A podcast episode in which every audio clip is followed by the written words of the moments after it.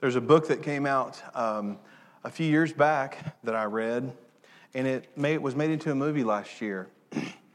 and um, it's called The Shack. I don't know if you guys ever read The Shack or not. Now, listen, The Shack is not the Bible, it's a book. All right? So, a lot of people kind of nutted up on The Shack being all this and all that. Listen, it's a book, it's entertainment. There were some aspects of it that were not necessarily theologically correct, but there was a lot of aspects of it that were. And so, the story of the shack is, is an interesting one because the main character in the shack had a very confused view of who God was. Uh, he had a very confused view. And later on in the book, you kind of find out, and in the movie as well, you find out why he had a confused view. And he had the confused view basically because of his own father and some of the abuse that had happened with his own father and, and some of the behaviors that had happened with his own father. And uh, I'm not going to give it away if you hadn't read it or saw it, but, but it was pretty dramatic thing because the view that the main character had of God was incorrect. And the story goes that he goes to this shack after losing his daughter. He goes to the shack. And over a weekend, he finds out that the view that he had of God was not who God really is. I have a feeling that for us here today, the view of, of who God is and the, the thoughts that we have about God, for some of us probably, is not necessarily correct. And so today I want to talk about that. I want to talk about Galatians chapter 5, verses 1 through 4. We've been going through the book of Galatians. We've been going through the book, and Galatians basically says this it's Jesus plus nothing equals everything. You don't have to add anything to the gospel. You don't have to add anything to the story. You don't have to do anything. You don't have to perform. You don't have to do all these things. Jesus plus nothing equals everything. As a matter of fact, in the text, we've seen that when you try and add things to, when you try and add things to the, the, what God wants you to do, Paul says that when you do that, you don't need God at all. You take away the need for Christ. Basically, Paul's saying this Christ came and died for you, and to, he came to do that to set you free. And when you try to perform and you try to do things for God in order to get his favor, you are nullifying what it is that Christ came to do to begin with. Because when he died on the cross and when you accepted him, you already had God's favor. At that moment, you have his favor. And so that's what we're going to look at today Galatians chapter 5, verses 1 through 4. Here's what it says. I think Lynn's going to bring that up for you. It says, So, Christ has truly set us free. Now make sure that you stay free. Let's stop right there. Christ has set you free. Now make sure you stay free. Now, immediately, you're going to see something here. And let me tell you what you're going to see. The fact that he would say, Christ has set us free, so make sure you stay free, means that you have the ability and that I have the ability, even after we've experienced God and all of His freedom, you and I have the ability to go back into the same things that we had done before. We know Peter did this whenever he was, he was fishing. He was a fisherman. Jesus found him on the lake. Listen, Peter was a reject. That's what he was. He was rejected by the religious establishment. They didn't want him to be a rabbi. They didn't want him. He went back and worked with his dad. And so when Jesus came by and pulled Peter off that boat and said, Follow me, from that point, he became a follower of Christ. He became free in Christ. But what did Peter do the moment that Jesus left and died? Guess what he did? He went right back to the water. He went right back to the boat. He went right back to doing what he was doing before. And that's what we often do. Oftentimes what we do is is we will go back to doing what we have done before and all we know once we've experienced freedom and we've felt uncomfortable with that freedom, we go back to doing the same thing. We go back in those same patterns we've always done. And so, so Christ has truly set us free. Now make sure that you stay free and don't get tied up again in the slavery of the law. Let's go on to the next one. It says, Listen, I, Paul, tell you this if you're counting on circumcision to make you right with God, and this is what I just told you, then Christ will be of no benefit to you. When he says circumcision, he's meaning a physical act of circumcision, but he's also meaning if you are counting on yourself and things that you can do to make yourself acceptable to God, then Christ will be of no benefit to you. I'll say it again. If you were trying to find favor with God by being circumcised, and one of the things I put in my Bible is following rules. You must obey every regulation in the whole law of Moses, for if you are trying to make yourself right with God by keeping the law, you have been cut off from Christ. You have fallen away from God's grace. And you may be thinking, well, I know, but what does this have to do with how I view God? Well, it has everything to do with how you view God. It has everything to do with how you view God and how I view God. Because here's what it really comes down to in our lives, we are approached with and we have choices that we have to make. We have decisions that we have to make, and most of us, most of us make those decisions off of things that we already believe about a situation. All right? I don't want you to miss that. Most of us make decisions we make those decisions based off of things that we already have a preconceived notion about. For instance, you may walk into a store and you may see a Georgia shirt on a rack and a Tennessee shirt on a rack. You may immediately go to the Georgia shirt. The reason why you would do that is because you and I both know Tennessee stinks. And who wants to wear an orange shirt anyway?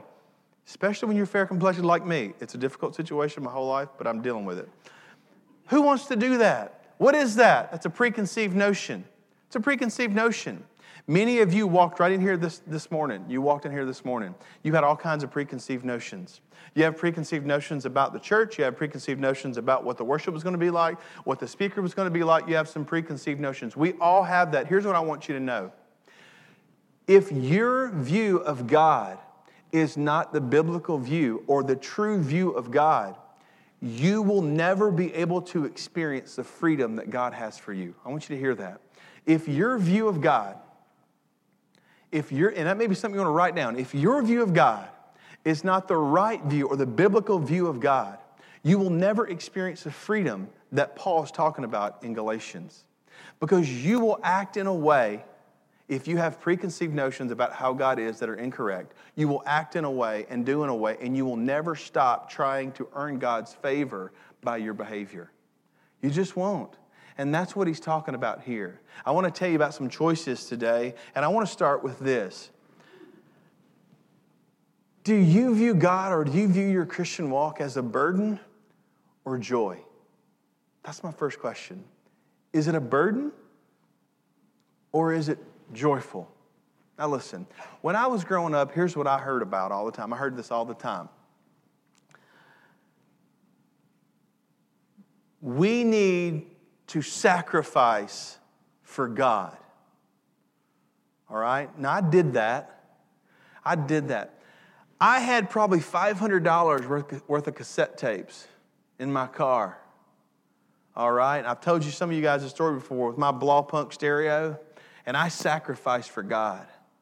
I took every one of those tapes. I'm talking about, man, Milli Vanilli, Def Leppard Hysteria. Don't judge me, Milli Vanilli. You listened to them too. They were number one. I wasn't the only one listening, all right? Def Leppard Hysteria, REO Speedwagon, you know? I mean, I was jamming. I'm going to keep on loving you. You know that song? You could have seen by the look in my eyes, baby. There was something missing. You know that? I was jamming. I had a $1,000 car and a $3,000 stereo system. Everybody with me? I'm not kidding you. That's the truth. That's the truth. I did. I sure did.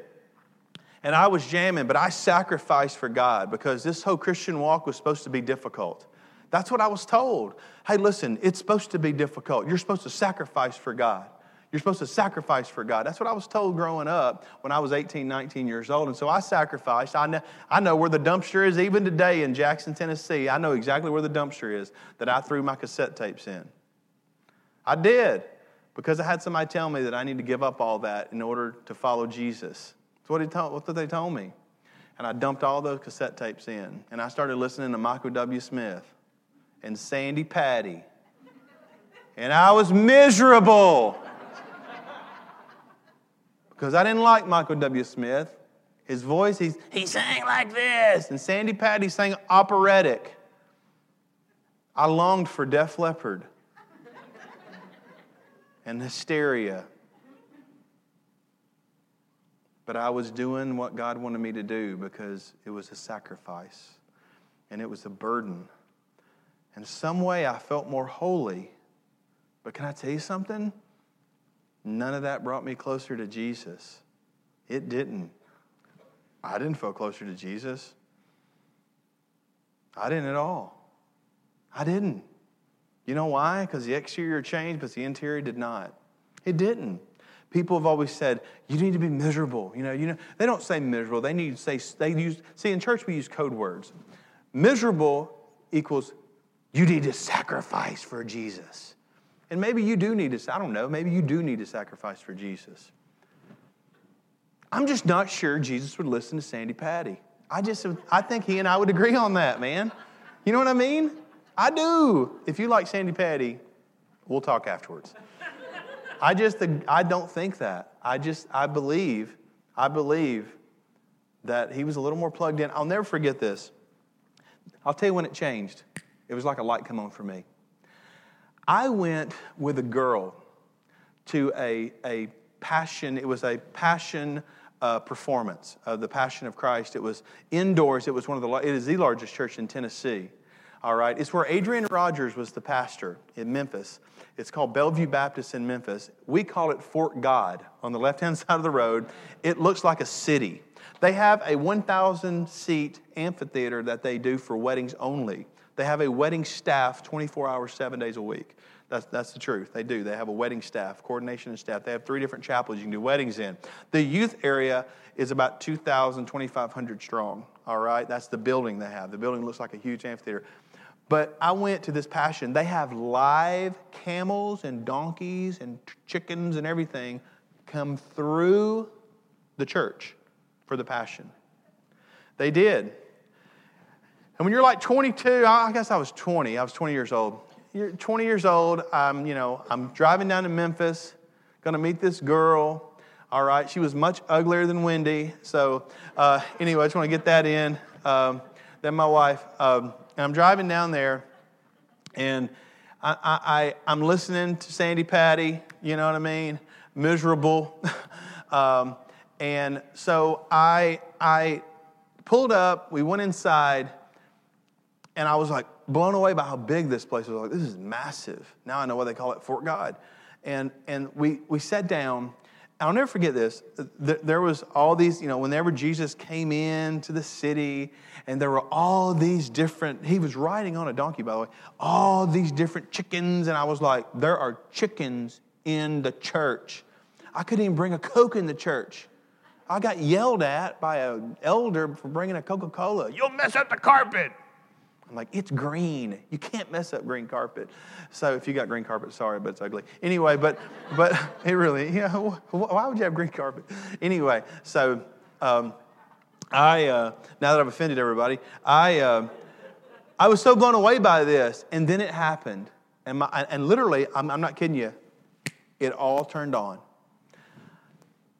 They showed a scene from a celeb from a party.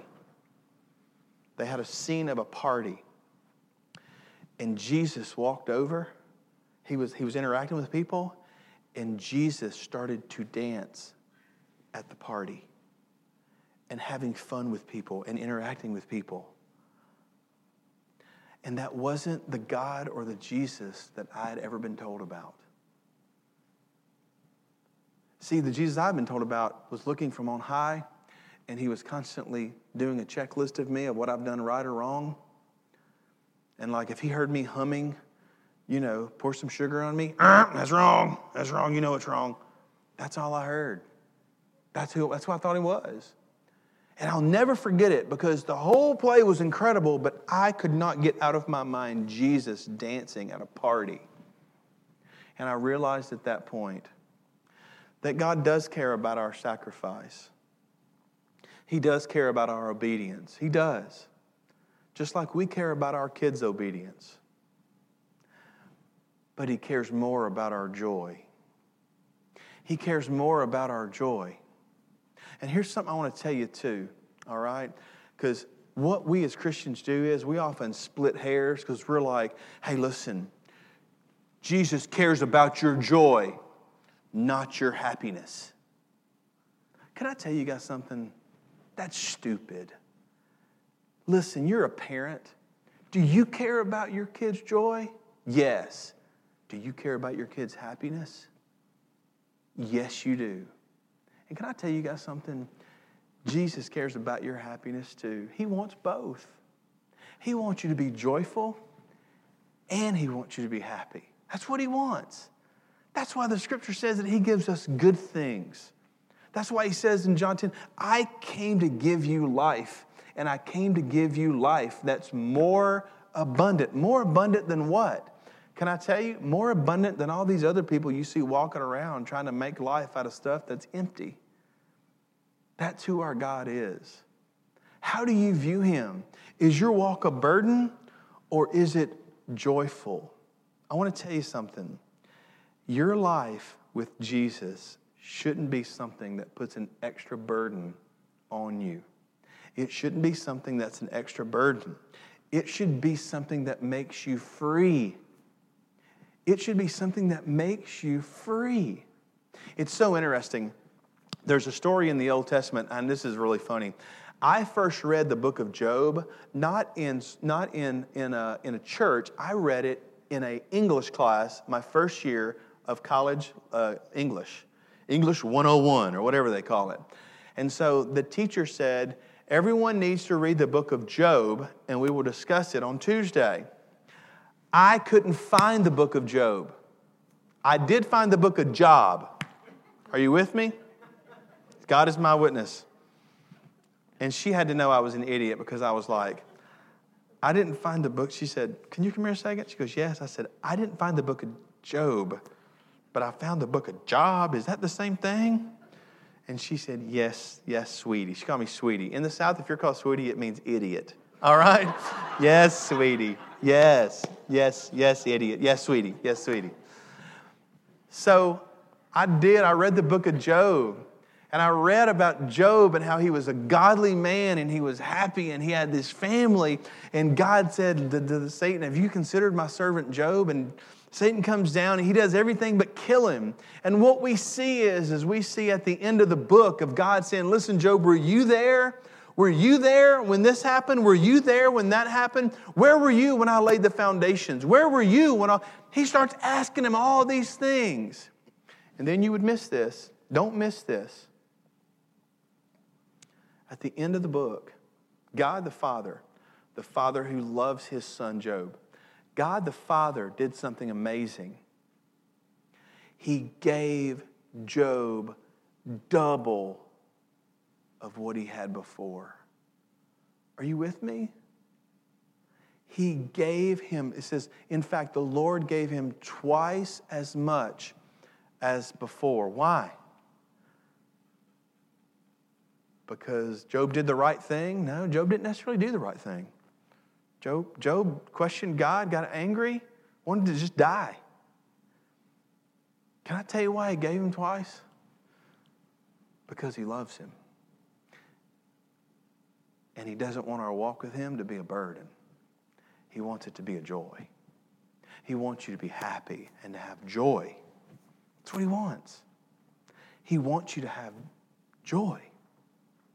That's the God that we serve. How many, let me ask you a question. How many times, how many times have you ever, how many times have you ever seen someone and said this, said, you know what? Those people over there look miserable.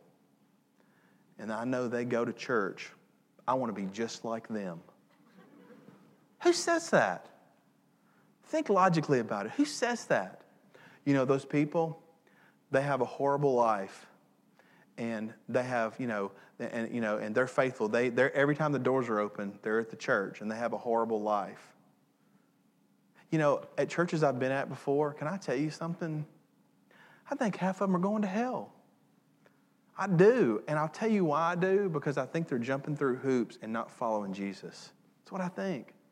It's my opinion. I don't know. I'm glad I'm not the judge. I've had people tell me I'm going to hell and act like they're happy that it's happening. You ever had anybody like that? They're like, You're going to hell. I'm like, Gosh, man, save me a seat. Jeez Louise. Scripture says this it says, My yoke is easy and my burden is light in Matthew 11 30. My yoke is easy. You know what a yoke is? A yoke is something that they would put on an ox. They would put it on, on an ox. And the way they would do it is they would get an older, more mature ox and a young ox. And they would put the yoke on to keep it going straight down the middle of a field. But the stronger ox would do all the work, and the younger ox would just follow along to keep it straight. Jesus is the older ox. We are just along for the ride in the scriptures, what they would do is, is they would have these things, they would call it their yoke. Their yoke would be they would put scriptures on their arms of what they would have to do, and they would do all these things. They would have these yokes, and they would wear those clothes out. The, religious people would wear these clothes. You know, look at how pious I am. I do all these things. These scriptures you're reading, I do all these things. That's who they were. And Jesus said this He said, Listen, my yoke is easy, and my burden is light. Do you know who puts the burden on you? You do. You do. You do. You put the burden on you. Does that mean that life's not going to get hard? No, it's not. It means life is going to be hard. So Jesus said that too. You're going to have trials. But he also said this I'm not going to leave you alone. You're not going to be alone. Listen, a lot of all of us have to do hard things sometimes. We have to make hard decisions sometimes. We've had things that have happened to us in the past where we have to do the hard work to get past what someone else has done. But my question for you would be this How many more days are you going to allow what happened in your past to affect what's happening right now in your present and in your future? How many more days? God is a God of, of love. He's someone who loves you, and He doesn't want to put a burden on you. If your walk is a burden, you're probably walking with the wrong person. You're not walking with Christ. And when tough things happen, you cling to Him. That's what happens. The second one is this Is it an obligation or is it your desire? Is it an obligation or desire? It's so interesting that Galatians 5 2 says that it is of no use of you if you go back and start following the rules. Can I tell you something about the rules? I don't think you guys understand how pious and religious and, and, and dogmatic and, and just absolutely stern that the religious people were. Get this they weren't supposed to work on the Sabbath, right? They weren't supposed to work on the Sabbath. They had over 600 rules. 600 rules just for what is and what is not work on the Sabbath. 600 rules. See, what they did is they took a general principle that God gave us to take a day off a week and rest. Please do that, by the way. You will be amazed how well your weeks will go if you will take one day off and don't cut the yard and rest. And don't go to the grocery store and hang out because that's stressful. I don't know why they have 18 lines, 18 cashiers, and two people working. All right? I heard there was a 14 Walmarts that closed down and 12 people lost their jobs. I mean, you know what I'm saying? 12 cashiers lost their jobs. You hear that? 14 Walmarts shut down and 12 cashiers lost their jobs. I mean, Listen, I don't know why they do that, but it's stressful. It is. It's stressful. Take a day off and do whatever you want to once a week. Someone, you may say, well, we can't do that. Well, if you're too busy then. But they took that and they added, oh, no, listen, if your ox falls in a ditch, you can't go get it until the next until, until the next morning. You have to leave it there. And you can't have but so many footsteps. You can only walk so many footsteps, or that's work. Or you can't, and on and on and on and on and on. And people were doing it not out of desire, but out of an obligation. Let me ask you a question. For those parents out there, when you're raising your kids, what's your ultimate desire? What's your desire for your kids? You want them to be upstanding citizens, right? You want them to listen to what you tried to teach them, and you want them to walk that out, don't you? But let me ask you a question Do you want them to do that out of some strict obligation to you? Or do you want them to do that because it's who they are? It's, it's who you have helped with God's help to create them to be. Which one do you want? Do you want them to have a desire not to go out and do the wrong things? Or do you want it to be some kind of moral obligation because in the back of their mind, they're thinking, if my daddy finds out about this, he'll kill me? And I know some of y'all college kids that are home this weekend have already thought that, so don't even go there. But haven't, which one do you want? Which one do you want? Can I tell you what I want?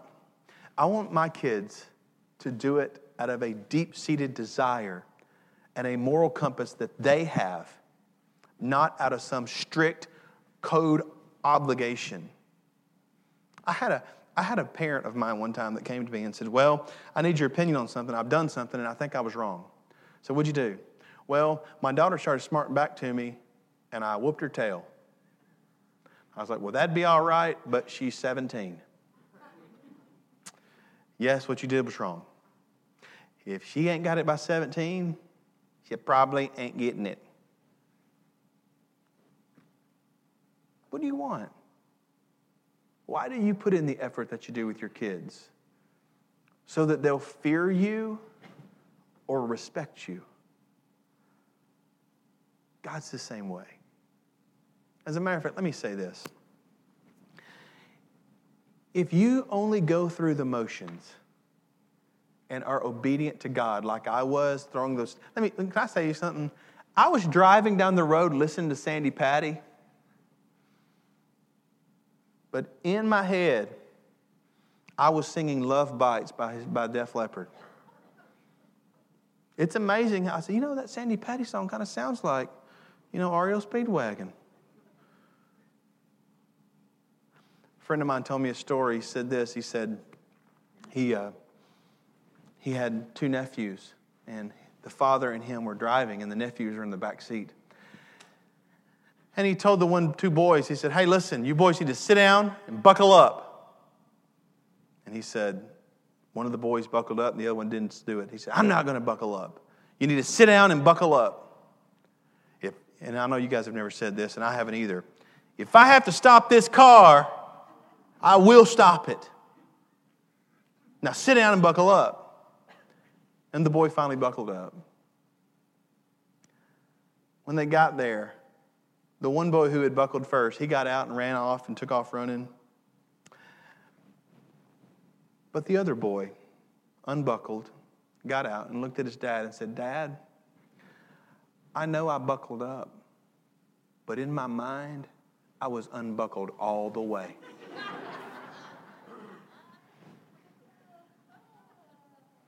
What do you want? What do you want for your kids? Can I tell you something? It's what God wants for you. He doesn't want you to do things out of some strict obligation. He wants you to have a desire to do them. He wants you to have a desire to do them. And He doesn't want to be a burden on you either. He wants to bring you joy and to bring you happiness and to bring you peace. That's what He is. That's why they call Him the Prince of Peace. Can I ask you a question? What kind of good news is it if the only good news He brings you is religion? It's no good news at all. I love what Matthew chapter 11 says, This is the message version. The message is a paraphrase. I don't read the message version to study and anything like that. I, I, I, use it, you know, situations like this where it's a paraphrase of the scriptures, okay? Don't use it to study. You can read it as a reading, you know, to read, but don't use it to study. Here's what it says It says, Are you tired or worn out? Are you burned out on religion? Come to me. Get away with me and you'll recover your life. I'll show you how to take a real rest. Walk with me and work with me. Watch how I do it. And this is the part I absolutely love. I, this is, I love this. Learn the unforced rhythms of grace. Learn the unforced rhythms of grace. I won't lay anything heavy or ill fitting on you. Keep company with me, and you'll learn to live freely and lightly. We would do ourselves a huge favor if we would learn the unforced rhythms of grace. What does that mean? I've told you what grace is. Grace is what, you're, what you should have done and what you did do. That in the middle is grace. That's what it is. What you should have done and what you did do, right in the middle, that's grace. We should follow Christ not out of some kind of strict obligation, but out of desire. Out of, you know what's interesting? This is what's interesting to me. I've been talking about music for a little bit. Let me tell you the, the rest of the story.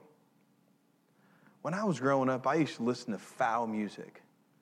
When I say foul music, I'm talking about foul music. You guys ever look back and think, where the heck were my parents? Where were my parents at? I listened to horrible music. But can I tell you something? When I threw those cassette tapes away, they, I wasn't really bad music. I mean, REO Speedwagon, some of those guys. I had stopped listening to that foul music. You know why I'd stopped listening to it? Because it made me feel kind of dirty. It had become a desire of mine not to listen to all that stuff. And so when I threw those tapes away, that was obligation. But the other stuff, that was, that was a desire. And as I continued to grow, I began to weed out a lot of the music that I listened to. I did. I weeded some of it out and threw it away. I didn't listen to it anymore. But it wasn't because I thought I was going to go to hell. You ever been told that? You're going to go straight to hell. Pound the pulpit. It wasn't that. You know what it was? It was like, you know, God, I don't want to pour this junk into my spirit anymore, man. I don't want to do that. You know? And isn't it amazing how you can memorize those dirty songs, but you can't memorize scripture? You forget the grocery list, but man, you're going to know everything the Two Live Crew says, right? Are you with me? Are you with me? That's just a fact. It's a fact. I have no idea why, but it's a fact. But I stopped listening to that junk out of desire. It was an obligation. And it was amazing because the closer I got to this loving Father that I realized who He was, the closer I got to Him, the more I wanted and had a desire to do what was right. Deep down in my soul, I had a desire to do what was right. And it wasn't an obligation. And it wasn't like trying to pull teeth. It wasn't like trying to, it wasn't difficult. I had a desire to do what was right. And can I tell you something? That, that is exactly how God wants you to be as well. He doesn't want you, He doesn't want you to try to perform, and He doesn't want you to do things out of some obligation. If you're doing things, if you're acting the right way, eventually, guess what's going to happen? You're going to fall flat on your face. Why not be real with Him, as our church says? Why not be who you are and say, God, here's my starting point. Now, God, I don't want to stay here, but here is my true starting point. It's not over here where I've faked it, where I've told people I was, where I've tried to act all holy. God, here's who I really am. And this is who I want you to start with on here.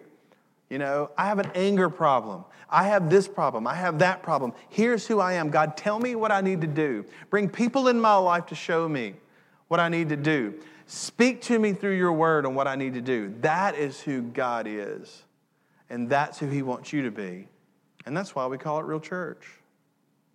And so, if that's who you want to be, I'd like to welcome you home.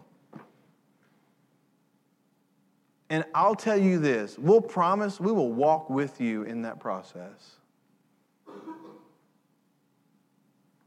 How do you view God?